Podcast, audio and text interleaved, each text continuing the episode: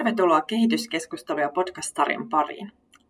Olen Minna Havunen lähetysseurasta ja tällä kertaa perehdymme vammaisten ihmisten asemaan kehittyvissä maissa.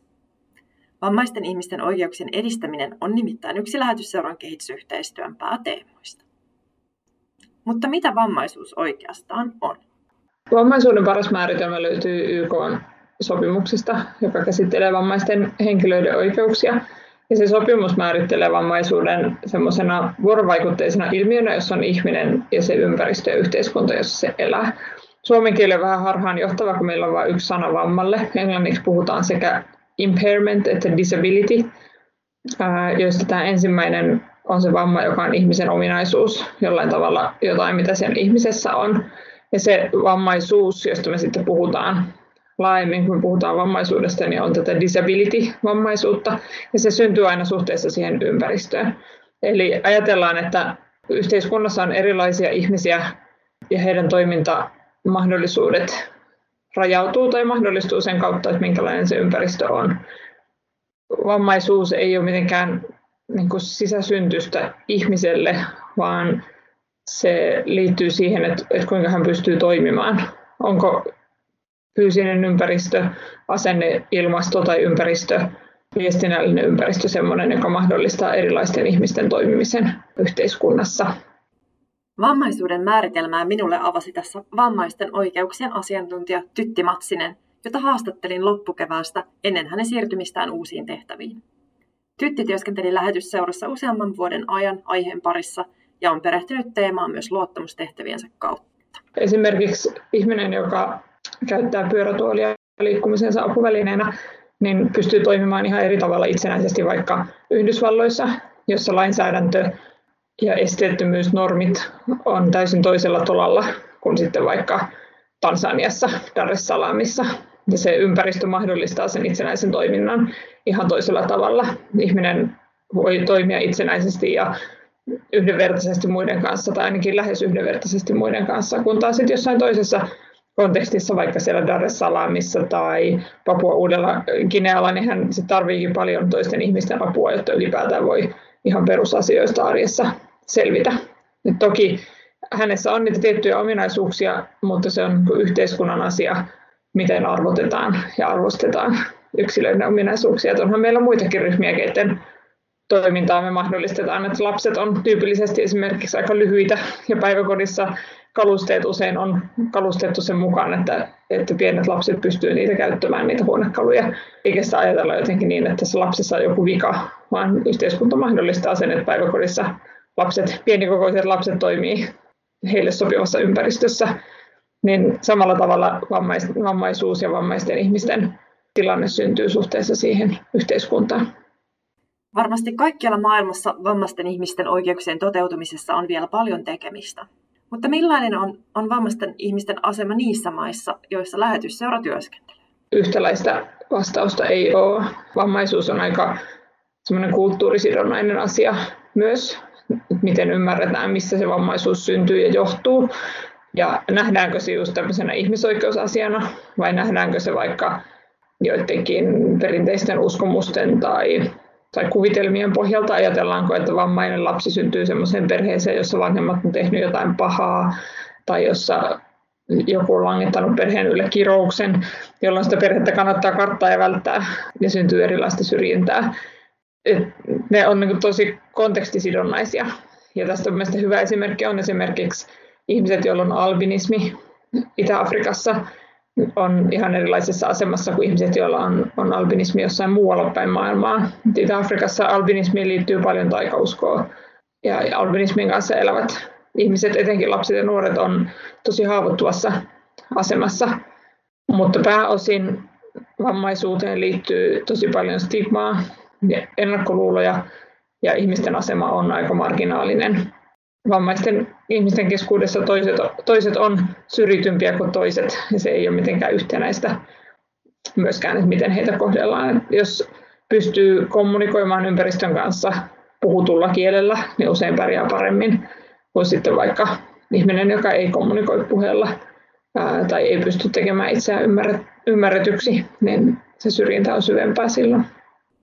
Vammaisuuteen liittyy siis monesti stigma joka Tytti Matsisen mukaan voi jopa johtaa vammaisten perheenjäsenten sulkemiseen kodin seinien sisälle.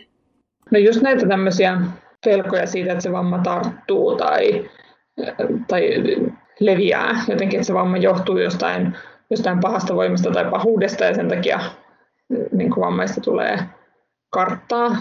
Ja varmaan mä ajattelen, että stigmaan ja siihen syrjintään liittyy usein myös ihmisten epävarmuutta. Ihminen haluaa yleensä tuntea olevansa niin kuin tilanteen herra ja silloin jos joudut kohtaamaan tai kohtaat ihmisiä, joiden kanssa pitääkin niin kuin eri tavalla keskittyä siihen vuorovaikutukseen ja eri tavalla laittaa itseään likoon, jotta saa sen kommunikaation sujumaan, niin usein sitten ihmiset tuntee olonsa epävarmaksi ja sen takia ei niin kuin halua alkuunkaan edes lähteä siihen, siihen tilanteeseen mukaan. Se katsovat, että tuolta tulee erilainen ihminen, niin mä vaihdan kadun toiselle puolelle.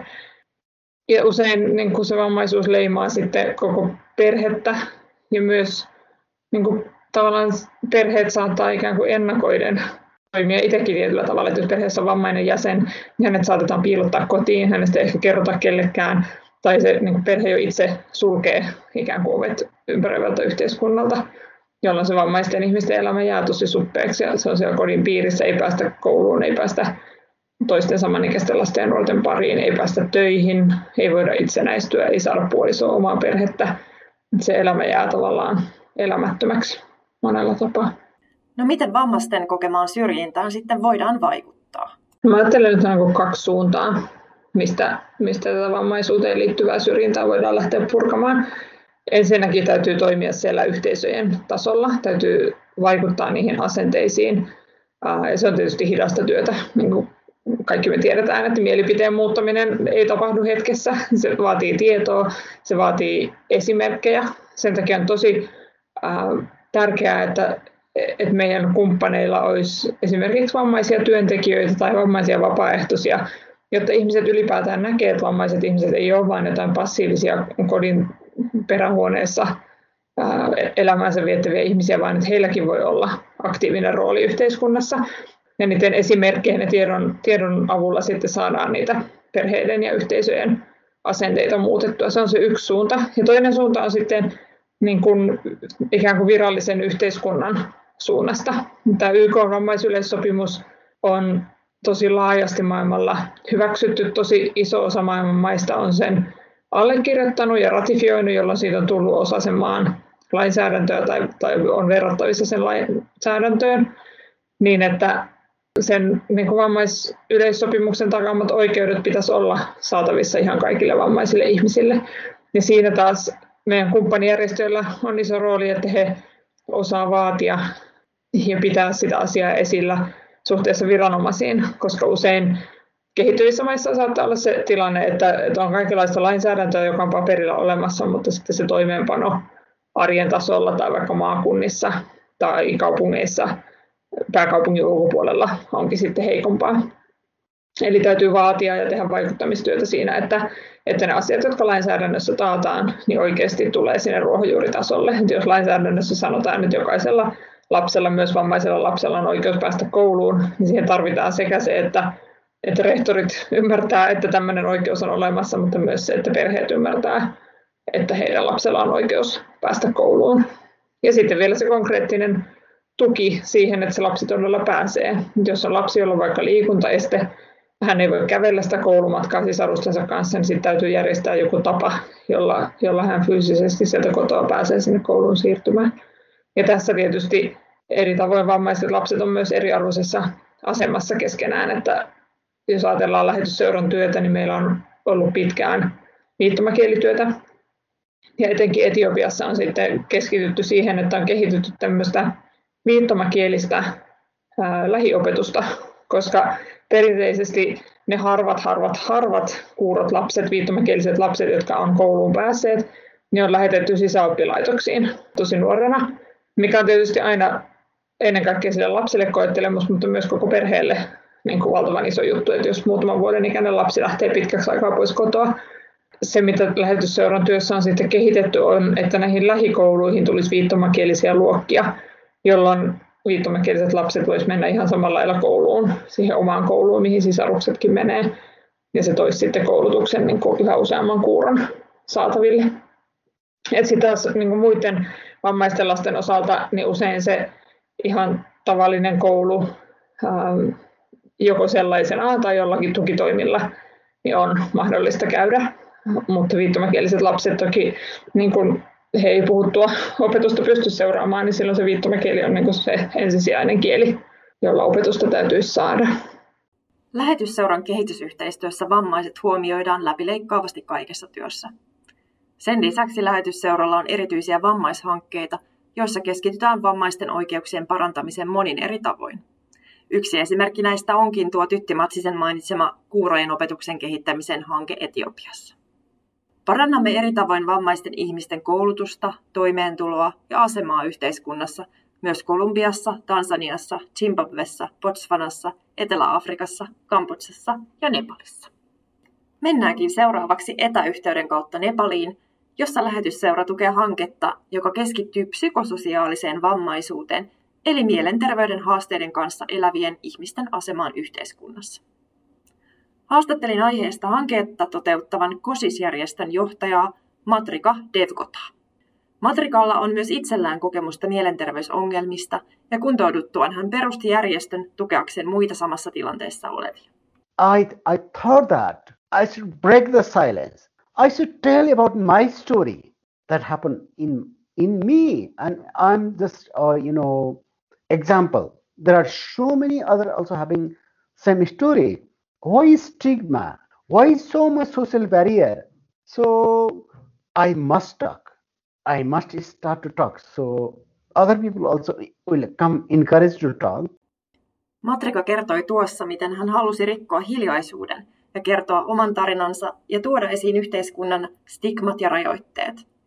Hän halusi rohkaista muita samassa tilanteessa olevia omalla esimerkillä. by the law, we are allowed to vote and we are not allowed to be candidate in the election. And, you know, we are not treated uh, equal before the law. Matrika kertoi, että mielenterveysongelmista kärsivät kohtaavat Nepalissa syrjintää ensinnäkin lainsäädännön tasolla.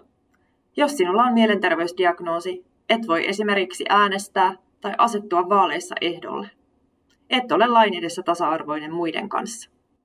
Matrika kertoi haastattelussa myös, että Nepalissa mielenterveysongelmiin liittyy paljon stigmaa, joka periytyy sukupolvelta toiselle. Yhteisöissä mielenterveyden haasteiden kanssa eläviä voidaan jopa pelätä. Lähetysseuran tuella kosisjärjestö tekee vaikuttamistyötä päättäjien suuntaan, jotta Nepalin lainsäädäntö kohtelisi mielenterveyden ongelmista kärsiviä tasa-arvoisesti. Työssä tukee YK vammaisten oikeuksien sopimus jonka Nepal on ratifioinut, sekä Nepalin uusi perustuslaki. Then, like myself, like I used to think that I was the only one in the universe having that problem, so I isolated. So no one listened with me. I had no one to ventilate.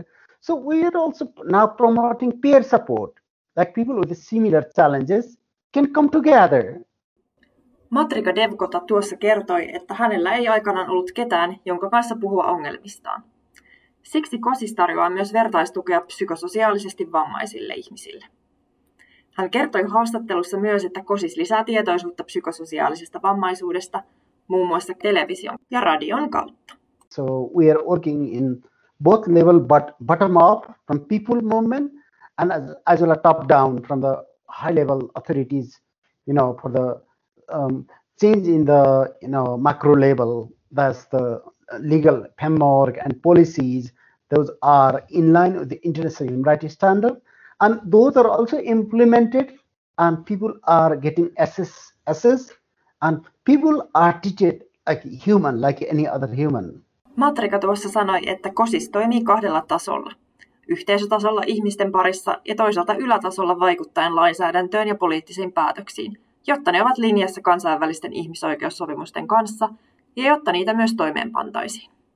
Ja jotta mielenhaasteiden kanssa eläviä kohdeltaisiin samoin kuin muitakin ihmisiä. Kiitos sinulle kuulija tämän kehityskeskusteluja podcast-sarjan jakson kuuntelemisesta. Tämän jakson tekemistä on tuettu Suomen kehitysyhteistyövaroista.